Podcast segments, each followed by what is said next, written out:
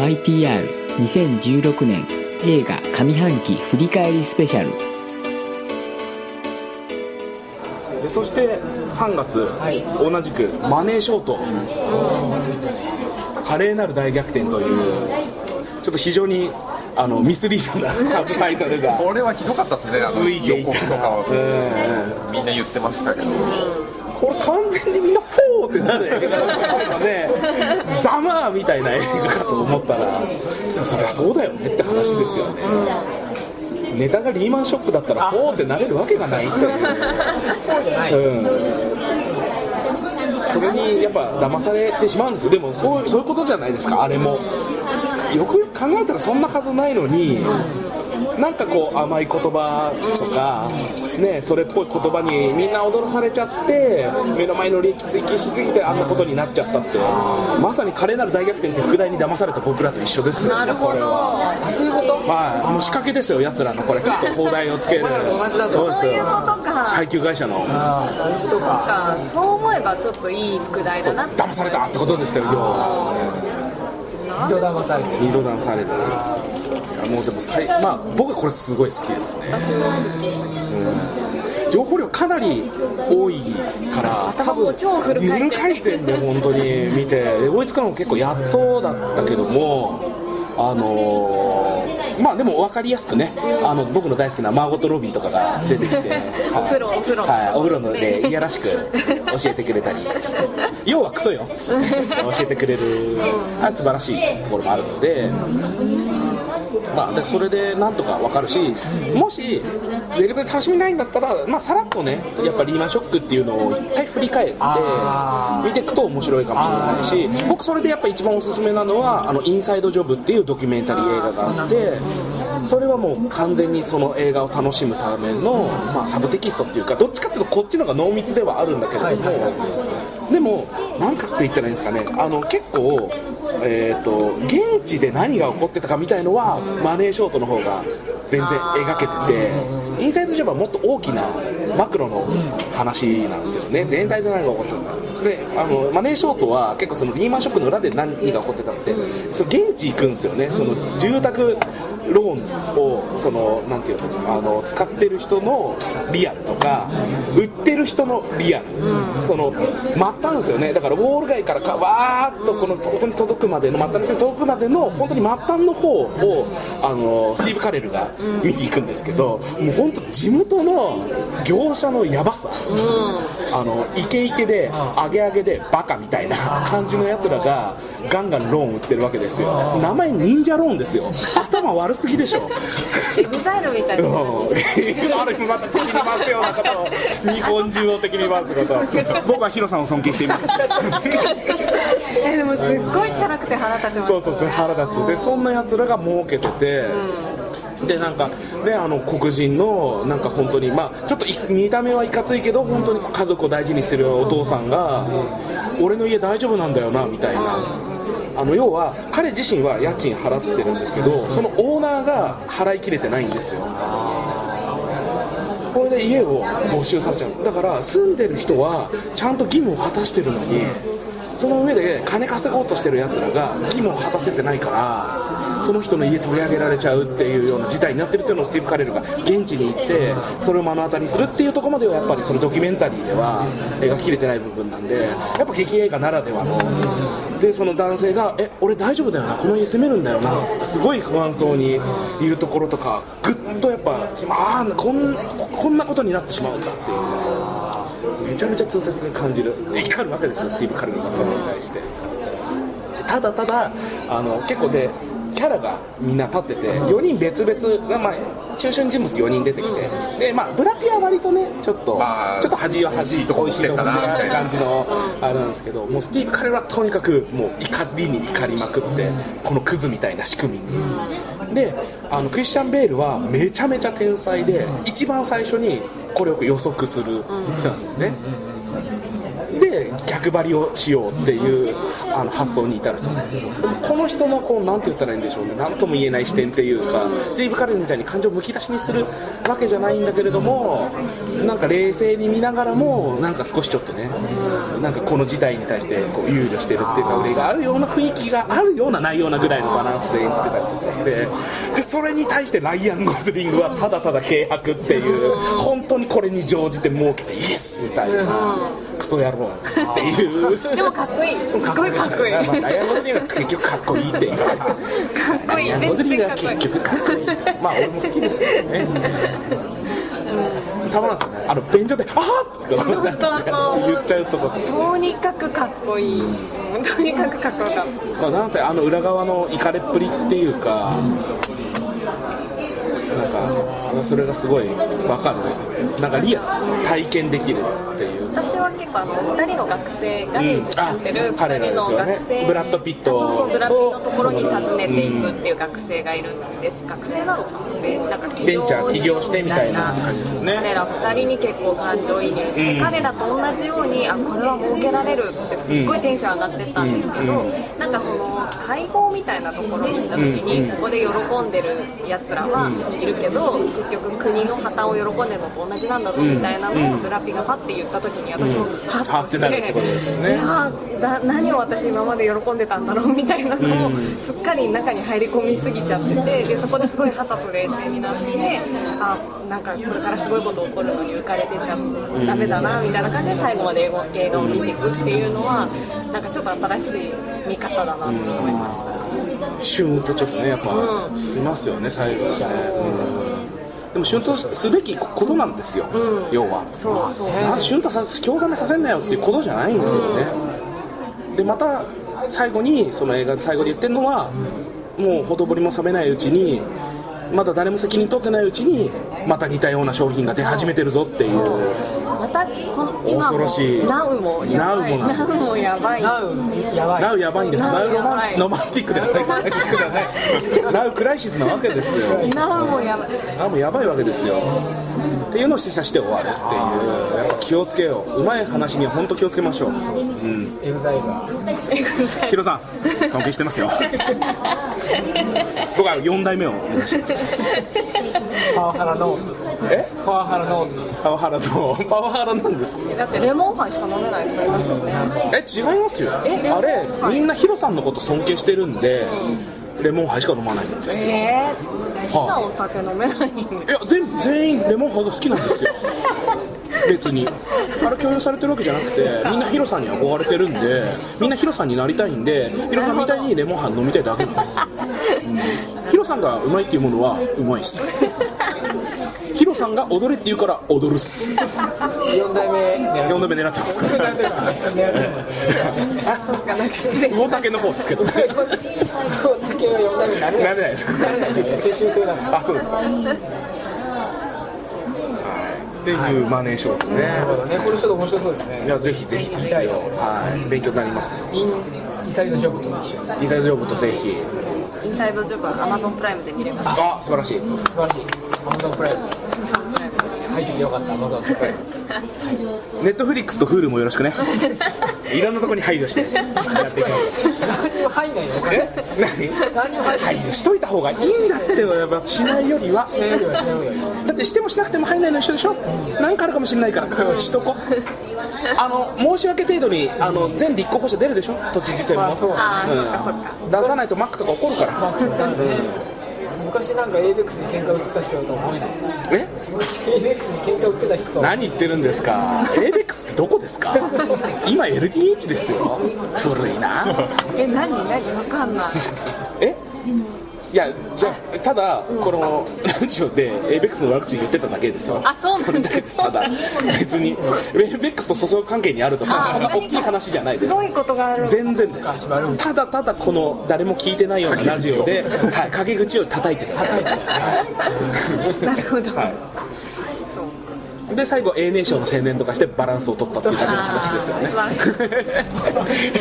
最後あれですもんね。A ネーションのチケット申し込みの電話番号とか。言ってバランス取ってましたからね、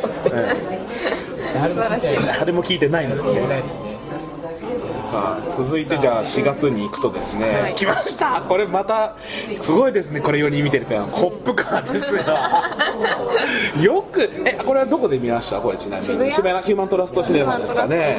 あんな上映期間も短かったのによくみんな見ましたね。満席満席。そうでしたね。ぎゅうぎゅうでしたね。すごいスクリーンちっちゃかったですよ。ねえ。満席だったんだでもこれはねまた僕的には結構当たりな、あ広いもんいわゆる広いもん映画っていうか、見逃さなくてよかった映画だったなっていうそういう感じの映画でしたね、うん、どうですか？皆さんはこんな感じですかそうですね。あの僕あの剣銃で言っちゃっていいのか別にいいですよいいですよ銃で要はあの車に閉じ込められて銃で撃ってガラスを割るのかなと思ったら投げるっていうやつ。もうあそこがもうたまんたまんなく笑いましたね。あそこ本当に爆笑そうなんですよ。それが一番印象に残ってますばば結構爆笑ポイントはありますよね。あのばちゃん。正義感の強いおばちゃんのリアクション。そうそうそう。おばちゃんよかった。ケビン・ベーコン見た時のリアクション。あの爆笑ですよね、やっぱ本当に、はい、あれキックアスで、あのダディが、あのネットショッピングしてる時に「オーマイガッド」って言い放った時の、あのリアクションに匹敵するすごいすごあいいいおばの面白さいいおばちゃんでしたよね。あ の謎の正義感。むき出しの。いやでもなんか最初からこれはなんかちょっと他と違う変な映画だぞって感じありましたよね。あのタイトルの出方。コップカーって出方。あの変な音楽とか。音楽が変な感じなんですよちょっと。なんかちょっと不協なんか不協和音っていうか不穏な感じなんですよ。確実に、なんかねそれがまたちょっとカルト感を助長して、でコップカーってそのタイトルもロゴもなんかちょっとレトロな感じがあったりとかして、はいはいで最初にファーストシーンがその少年2人がずーっと卑猥な言葉をお互い繰り返す。っていうあれ何ですかねあの。あれも最高なんですよあの時点でこれまともな映画ではないなっていう。あの遊び。ペニス。って言われたらペニスって返すっていう。でもファックだけ言えないファックす ごい可愛い。可愛いんですよそれがね。ちょっと私次のあのルームにもつながっちゃうんですけど、はい。この時期謎の母性がすごい働くっていう。あ出た。お母さんモードお母さんモードが入っちゃってて。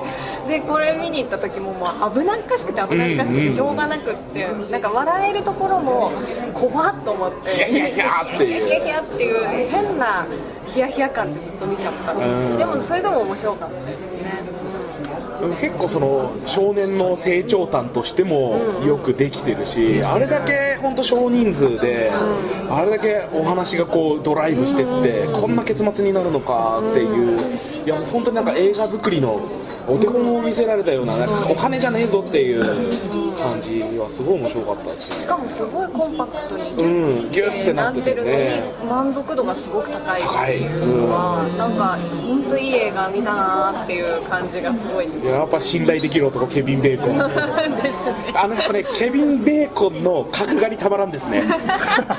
角刈りがたまらん。割とこうちょっと長髪のイメージがね。あるような感じですけどビチッとあの 角刈り。あの感じがたまらんですね。鍵開け鍵る開けるとこ。あすごい好あいいきなんですねあれね。車の鍵を開けようと頑張るんですけど、その車の鍵をどうやって中のロックを外すかってちょっとちょっとの隙間があったので何だったっけ？筒紐？かな？筒紐かなんかで輪っかを作ってそのってすっごい細かい動きをするのがたまんなく面白かったです 人間ってこんなに必死になるんだなみたいな感じですよね僕もあれですもんなんかあの最近あの洗い物しててあの激落ちくんみたいになるじゃないですか。あれってこうコンパクトなサイズのちぎれるやつあるじゃないですか。であのちぎったやつでこうやってこすってたらポロッと落としちゃってそれがちょうどねパイプの一つだとちょうど同じぐらいらしくてスポッて入ってここにはまっちゃって詰まっちゃっちゃったんですよ。で水流れなくなっちゃってどうしようってなるとやっぱ人間考えられないものいっぱい突っ込みますね。あのちょっと固めのメジャーあるじゃないですかあのキュッてやるとパリってなるメジャー。固まりやすいあれ突っ込んだりとか。くねっててるんでまっすぐの硬いものは入んないんですよ。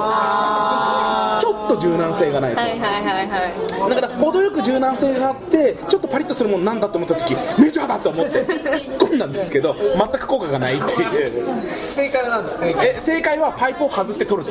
あもう本当そういうなんかおかしみありますよね。ああいうなった時の必死感っていうのは確かに面白いですよね。あの草むらに隠れてるのも。あそうあれ。絶対バレてるよっていう。とかそういうもうすごい細かいギャギャグってわけじゃないんだけど、もうなんかそういう要素がすごいいっぱい詰まってて、本当に濃縮されたいい映画見たな感がすごいたまらないでしたねたまらんですね、まあ、もうぜひこれは良作なんで知らこっから知ってる知らないのっていうこのここですよね、ですね。やっぱ知ってる人生の方が得だよみたいな、僕すごいタイトルが好きっすね。あコップか。っていうなんかそのいいシンプル何の飾りっ気もないっていうか。す。ごい。そう確かに。いいっすよね。逆にセンスあるな。あ逆にかっこいいみたいな感じありますよねかって。いいっすよね。タイトルコップかっていいっすね。確かに。本当に。パトカーみたいなもんですよ。日本で作るとしたらね思い切ったなーって。いやだからもう本当に私が何するための何十何の方法とかつけてるやつの真逆ですよね。多分。もう本当にね。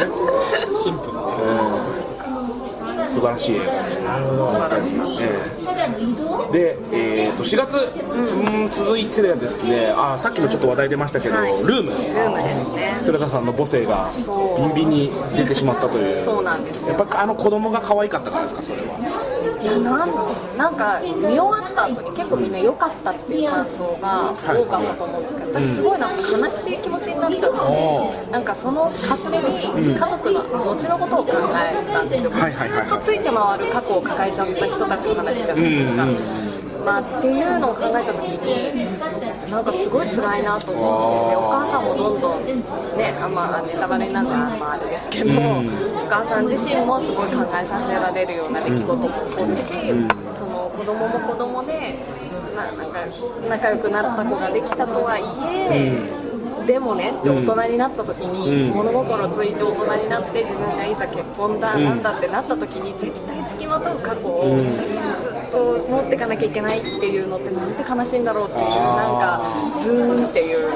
そっちに最終的には引っ張られすぎちゃって。過ぎちゃってなんか前に進むっていうよりも、絶対ついてくる過去があるまま生きていかなきゃいけない背負っちゃったなっていう。そういった母親としてもすごい辛いことだと思うし子供としても次の家族その次の家族をこうつないでいくにしても、すごい辛いだろうなって思ってすごいズーンってなっちゃったっていうのなのでなんかすごい素晴らしかったって拍手しにくい映画だなっていうのはすごい感じちゃったんですよね。多分なんか母母親にすらもなってないのに勝手に自分が母親になったらって思いながら 見ちゃってたっていうのもあるかも。しれないだからまあいい映画ではあるけどなんか両手叩いて素晴らしかったって普通に言えに、言いにくい映画だなっていうふうに感じましたね、なるほど。そうですね。ああなるほど。それでも確かに、なかったですね。その感覚は。なんかでも言われると確かにそうだよなっていう。こううかつに良かったねってまあ言えない話だよなっていうなんか良かったね感になってますけどしかも、まあ、ある2つの危機を乗り越えるのでやっぱその一つの危機だけじゃなくて2つ山越えてるこの感じがもう見てる側としてはあ大丈夫もうどっちも乗り越えたから大丈夫みたいな感覚になったけどそれでもやっぱふと思い返す瞬間とか多分ありますよね。確かにねそうかもしんないな、だからすっごい私ヘビーな映画だなって思っちゃう。ん。です、多分変な変な母親目線を入れたことによってこうなってるのでピュアに楽しめば、なんか良かったねで収まった映画だったんだろうなっていうのは思いました、はいはいはい。僕はねでもやっぱりそのやっぱ子供の目線とか大人の目線の違いっていうのは常にこうあるような、まあ、映画だったのでそこのこうなんていうかチャンネルをこう変えながら見る感じとかがすごく面白かったっていうかやっぱりその監禁されてるのでお母さんからしたらその監禁部屋で言ったら地獄ですよね。もうあの少年からしたら、まあ、ある種世界なんですそれがもう受け入れてる自分の中では。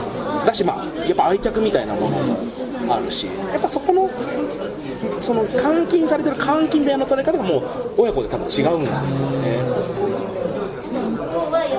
だからまあそのギャップっていうのもまあなんか最後の方にちょっとラストシーンとかにもその少年がね最後にそこに立ち寄った時にかける言葉とかがまあその映画のオープニングとちょっと対になってるまた俺の好きなパターンのやつなんですけどああやっぱり彼にはでもそういう世界だったんだなってのはちょっとねグッとくるところはあったりとかでもお母さんはお母さんでも本当にやっぱ後半もう本当地獄のようななんかだあのなんて言ったらいいんでしょうね。うんと密室サスペンスから家族サスペンスになるというか途中。あのお父さんがね、まあ、気持ちは分かるけど嫌な感じなんですよ、うん、あの食卓のシーンでね。もう一人なんかちょっとね違和感をこう発してるというかおそお父さんそこ抑えて抑えてって思うけどでもやっぱそれはね自分の大事に育だった娘娘がそんな目に遭ってるしでしかも目の前にいる愛すべき孫の父親はってやっぱ考えるとね、うん、あの監禁魔なんだっていうことを考えたらねお父さんの気持ちもわからんでもないけど大人なんだからそこはグッとこらえてくれって思いながら俺はもう見てました最終的にあれお父さんとの関係性はあのあのままあれ以降出てそうなんですよ。放り投げられちゃうんですよあそこもねなんか着地してほしかったっていうかなんか綺麗に収めてくれたらよかったなって思いますねお父さんちょっと悪者のままそういう感じ悪いまま終わっちゃいましたからね、うん。でもあの新しいお父さんというか人だけがこう株を上げて終わるという。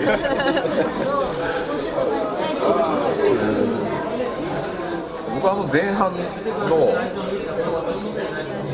部屋から抜け出してあのカーペットみたいなのがくるまってて、でトラックの荷台みたいなのがこうボロンって転がってる、そ空見たと。はいはいはいはい。僕そんなにまあまだそこまで映画たくさん見てきてないですけど、結構トップクラスの語る質ああ気持ちよさありますよね、でもまだこれ映画半分ぐらいだよなみたいなそうなんですよね。もうあそこで結構ピークを迎えちゃって。あそこで出てもよかったなみたいな。でもこのあれまだあの時点では何も解決してないっていうかまだ終わ,、終わってないじゃないですか、あそこでなんか結構ピークを迎えちゃって。その後もあなるほどこういう展開になっていくのかっていうのはそれはそれで面白かったですけど結構あそこに来ちゃったなああそこにちょっとピーク来すぎると確かに後が打足感に感じちゃうかもしれないですよね。まあ、あとは後であなるほど確かにこういうことになっていくよねっていうのもあるし、まあ、展開として面白いなと思ったんですけどちょっとやっぱりそうですねあそこあそこがやっぱ強すぎちゃって後半ちょっとちょっとだるいじゃないですけどっていう感じも出ちゃいましたね。僕はもうあのシーンはどういう気持ちで見てたかっていうとあまりにもプルプランが緩すぎてそのプランで本当に大丈夫かっていう気持ちで見たんで逆にヒヤヒヤ感が増してよかったんです、うん、あれが周到なプランだったらいや確かにこれはうまくいくな、理屈が通ってると。納得いくとしたらそんなにヒヤヒヤしないと思うんですけど、大丈夫かこのプランで本当にっていうあまりにもずさんなプランなんであのヒヤヒヤ感はすごかったですね。確かにだからその後からの解放だったんで僕もあそこやっぱグッとあーあーってなりました。でその時点でいやいやいやまだだ。まだまだまだまだ解放されてねえってなるっていう、うん。そういうね映画でしたね。はい。でもそんな感じで大丈夫ですかね、ええ。で4月はもう1個あってですねレベナントなんです。よあ。レベナントですよ。ディカプリオ。ただただディカプリオをめでる映画レベナントこれはどうですか？こうみんなちょっと。あれいや私これ自分のなんかまたその独自の視点で見ちゃったっていうのがあって、結構むちゃくちゃなこと言ってマジですか？マジでそういえばいや大丈夫ですか？最初に。さあ僕先言った方がいいですねそしたら。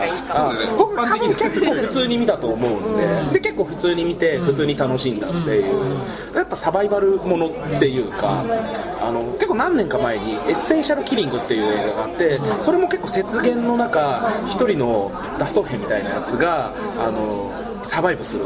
でセリフなしなんですよ、っていう映画って。なんかそれをすごく、まあ、ちょっと思い出したりとかもして見てたんですけれども。やっぱりねとにかく僕ら大好きじゃないですかディカプリオ、はい、やっぱウルフ・オブ・ウォール・ストリートとか。ね。やっぱりあのあれですよ、えーと、タランティーノの何でしたっけ、えー、ジャンゴジャンゴジャンゴでのあのね悪役南部のあの金持ちの役とか最高だったじゃないですか、そんなデカプリオをただただめでる。めでる。そんな気持ちで僕は望んだわけですよ。そうしたら結構なんかちょっと一つ一つのやっぱり生き残り方、あのーまあ大変なことになるんですよマジで、クマにねパクッとされてこれ絶対生きてらんねえなっていうぐらいまで本当にボロボロにされて喉とか穴開いちゃったりとかしてその状態で生き残るっていう話なんですけど結構ねなんかその火薬で喉を焼いて塞いだりとか一個一個自分を修理していくんですよ。まず体力整えるとか川魚食うとか。よしよし元気になれっつって。おい森もまずは食って森森食って 元気になれよとかなんか思いながらよしじゃあ次は穴塞ごうみたいな。で一つ一つ回復していくディカプリオを見てこう、まあ、ある意味こうちょっとあれですよね。オデッセイ的な感じで、えー僕は見てましたね、うん、めでる。そうそう。でただただマット・デーモンをめでる。よりもでもやっぱりディカプリオの方がこうめで感は強いですよね、うんやっぱりマット・デーモンの方がちょっと頭いい。やっぱ彼すごいインテリなんで、え役柄も学者ですし、まあそうだね。もうディカプリオはやっぱりねちょっとね 頭悪そうな感じのなんかあったりとかする。ちょっと不安なところあるわけですよ。頑張れ頑張れよっていう気持ちはやっぱより強いっていう。でとにかく地味なんですよねし、まあ一言で言うと、まあ、画面は綺麗で壮大なんですけど、音楽とかもないすごいし、最初のシーンとかすごいですよね。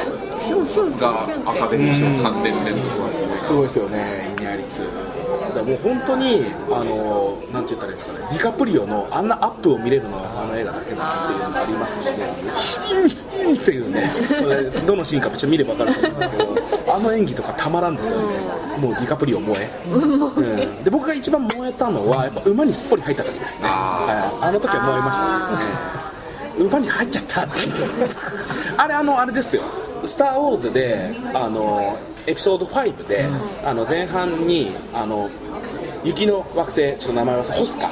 であのルークがあのワンパに連れ去られて。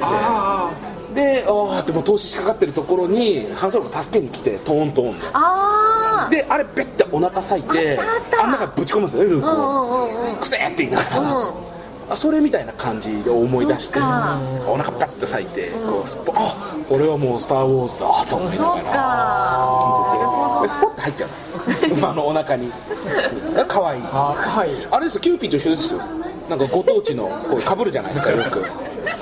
あるじゃないですか。あのキティちゃんがワンピースのチョッパーかぶったりとか、キューピーがそのなんかあの地元地元の土地柄の名産をかぶるみたいな、ああいう感じでその着せ替えディカプリオみたいな着ぐるみディカプリオみたいな感じでなんか楽しんでいただけたらなと大馬さんを大馬さんをでそんなデカプリオをめでながらでその追ってる敵があれですよ。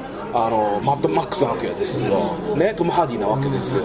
これもまたいい男じゃないですか、でもまたこのトム・ハーディのねなんて言ったらいいんでしょうかねまあ極悪人とも違うんだけどあの妙な冷たさドライ感でもたまらないなんかちょっとねところがあったりとかして。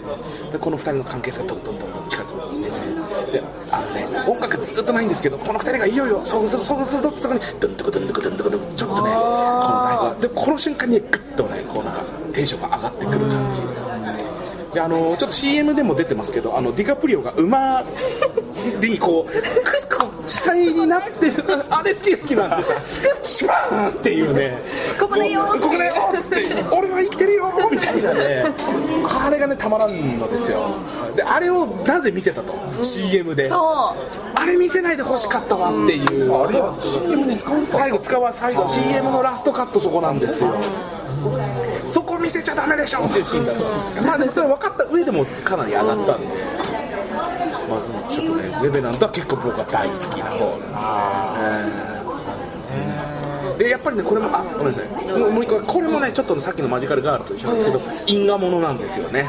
途中でまあ、ある行動をしたことによってある利他的な行動をすることによってそれが後の結末につながっていくんですよ。どどこどこあのネタバレしちゃうとあの要はなんて言ったら追ってきてる部族の、あまあそれはあるんだだからその女の子ある女の子を助けるじゃないですか。あるこう監禁強姦されてるような感じの女の子を助けるんですねディカプリオが。でそうすると,、えー、と自分をこう追ってきてるなるほどね。そう部族がいるんですよ、うんうん。原住民の、で、えー、とそいつらにもう殺される殺されるっていうのをかわしながらこう逃げてきてるっていうところもあるんですけど、で最後そのそいつらにもう追い詰められたなと思ったら実はその助けた女の子っていうのがその部族の女の子で、要は彼女はそのディカプリオに恩を感じてるからもうその部族はディカプリオに手を出さないわけですだからこう川あれ？確かなんかこうすれ違う川すれ違うっていくんですよディカプリオとその部族が。でもその部族は手を出さずにただディカプリオを見過ごすわけですよ。でそういうこう、まあ、因果応報的な感じになりながらこうドヤ顔で見過ごしていく彼らに、まあ、僕は逆ミストって自分の中で名付けたんですけどミスト。の場合はあのドヤ顔の最後ばあさんが「私助かったよ」っていう顔でで主人公はこんなにも仲間も家族も失って自分もこれだったら死んだ方がマシだって思った瞬間になんと救われてしまったっていうのを最初のばあさんが「私助かったけどね」って顔で こう行くじゃないですか。それとは逆にドヤ顔なんだけどお前助けてやるよっていう。あ成功パターンみたいな。逆ミスト現象が起こるっていう。でそこで僕はその完全にピーク。ああ来たここだと思ってはいこれいい映画っていう感じで最後にパッといい感じでしまってねまあよかった大好きです。なるほどねそんなそんな感じです。なんかでもラストっていうか最後トム・ハーディと対決なんかあの終わり方がちょっとスカッとしないな。あしないですよもうちょっとやっぱディカプリオに自信で、うんまあ、最後こうねあのうん。川にこうつって、なんかもっとなんかうんスカッとしないっていう感じはちょっとありました。ちょっとケレン味がなかったっていう感じですかかっこなんかこうもう少しかっこいい決着がそうっすね。あったらよかったとっていうのは散々ずっとその対決まで煽っといて。もう ちょいなーっていうのはありましたけど。でもなんかディカプリオのあの生き延びるその必死さみたいなのはなんかアカデミー賞必死で取りに行ってるのとちょっとダブルよありあ確かにね。なるほど。ああ執念。っていうねあの執念ね、うん執着執念というか執着というか。ね賞取りましたからおりましたからね、まあでも、まあ、これで取れなかったら本当に萎えちゃうだろうなっていうぐらい頑張っては本当にいたなっていうのはありましたけどね。まあよかったなあれは相当きつかったでしょうねあれね。なんかベジテリアンなんですよねディカプリオね。肉食わないんだ。肉食わない魚も食わない。生魚食わされる。この地獄。寒いし。でもあの時火起こしてなかったっけ？あの魚食う時って。寒さ対策じゃない？あ焼かねえんだって思った。あ そこで焼かねえんだって。そう。思った記憶が。焼き魚って習慣がないの。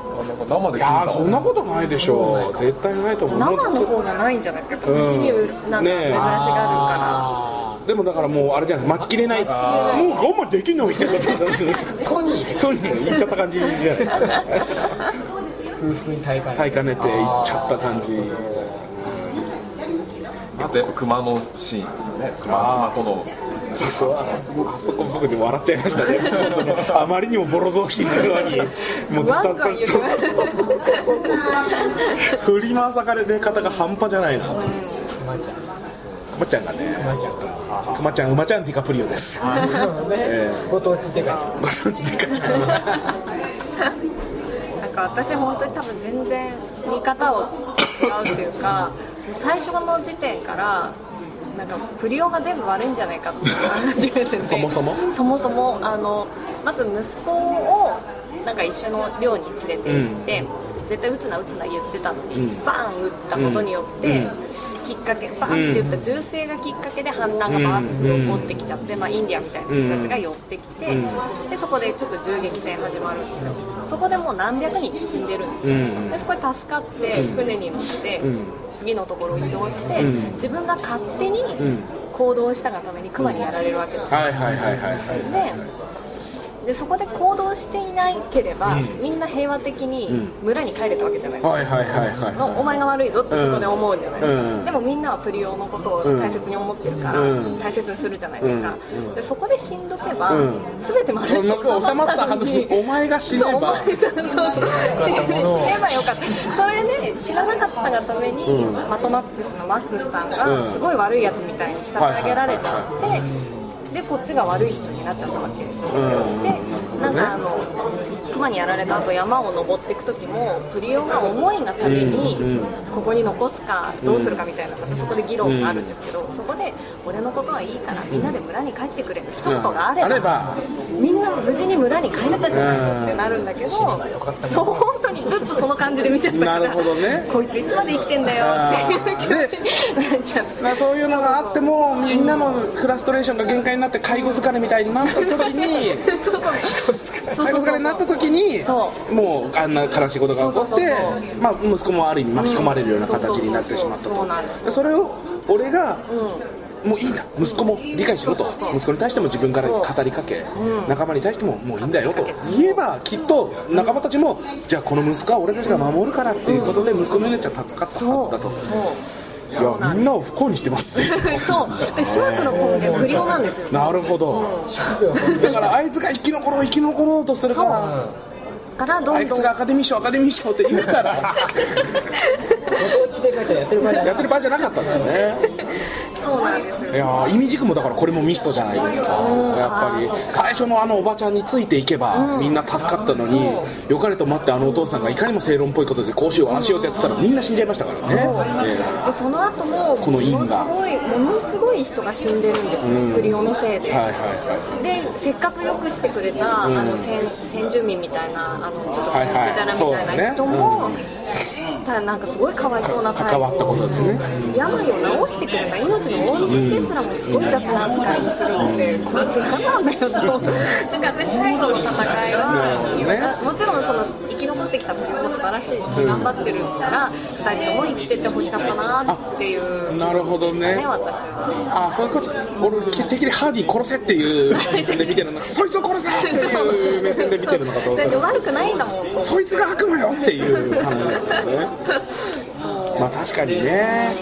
多分ちょっと曲がった見方をしてしまったなとは思ったんですけど、まあまあまあまあまあまあそう確かでもまあ一理ありますね。まあでもなんかまあ結果とはいえやっぱちょっと子供をね殺してしまってるのはやっぱりちょっとハーディーもねまあねえっていうところはちょっとねあるところはありますけど。ここまで悪い人じゃないよって思いますけどね。やっぱそれマックスを見てるんじゃないですか。そうか。彼はいい人だよって思う。ああの人後にマックスになるしなみたいな。それがその後のマックスであるみたいな。大丈夫っつって。いいやつになるしあいつ。フィリオサを救うから。まあそれで帳消しですよね。言ったらね。ねそうですねそうそうそう。世紀末の話。世紀末の話。なるほどね。まあ確かに。それは一理ありますね。実話なんですよレベナっていう話ですよね。でもあんな話を古い話じゃないですか。誰がどうやって残したんだっていう自分ですかね絶対持ってますよね。持ってる持ってる。だとしたら。持ってる 話森尾ですよね。多分ね熊じゃないな。熊じゃない。多分ねなんかたりタヌキあたりにねクッて噛まれ痛い痛い痛い。熊にやられちまってよちょっと膨らんじゃって。タヌキに化かされたからね化かされた。ちょいやっさーっつって。ね森尾がね いやーまあでもねアカデミー賞ですからね。まあ見て見どころがないわけはないですよ、あとその劇場出た時に有楽町で見たんですけど有楽町の出口あの銀座方面から出るとものすごいビル立ってるじゃないですか、すごい安心したんですよ。あああの格言だもうずーっっと見もう結構2時間以上の映画だから、それを見続けた後にパッてビルを見た時にあの無機質な感じが逆に逆にするなんかビル最高。守守られててよかったってあーやっぱり。すごい感じ BL 最高ですね BL 最高ビルディングライブビルディングラブですね。ビルディングラブでしたえー、あー確かにね。それありますよね。表出てなんかちょっと見えるものが違うっていう。すごいそれ感じましたねギャップはね僕だからウルフ・オブ・ウォール・ストリートをあの西新井で見た時になんかギャップがすごかったです。よねやっぱ。西洗いでやっぱああいうの六本木とかで見た方がいいですよね。ああですね。ギラついた感じでバーンって出て「ああ六本木だ。ヒルズだぜ」みたいな感じなんで、ね、商店街ですね。あれ西新井。西新どこなんだ井。ね下町って感じ あれやばかったですね。ちょっとねちょっと萎えましたねはい。じゃあここでちょっと一旦止めます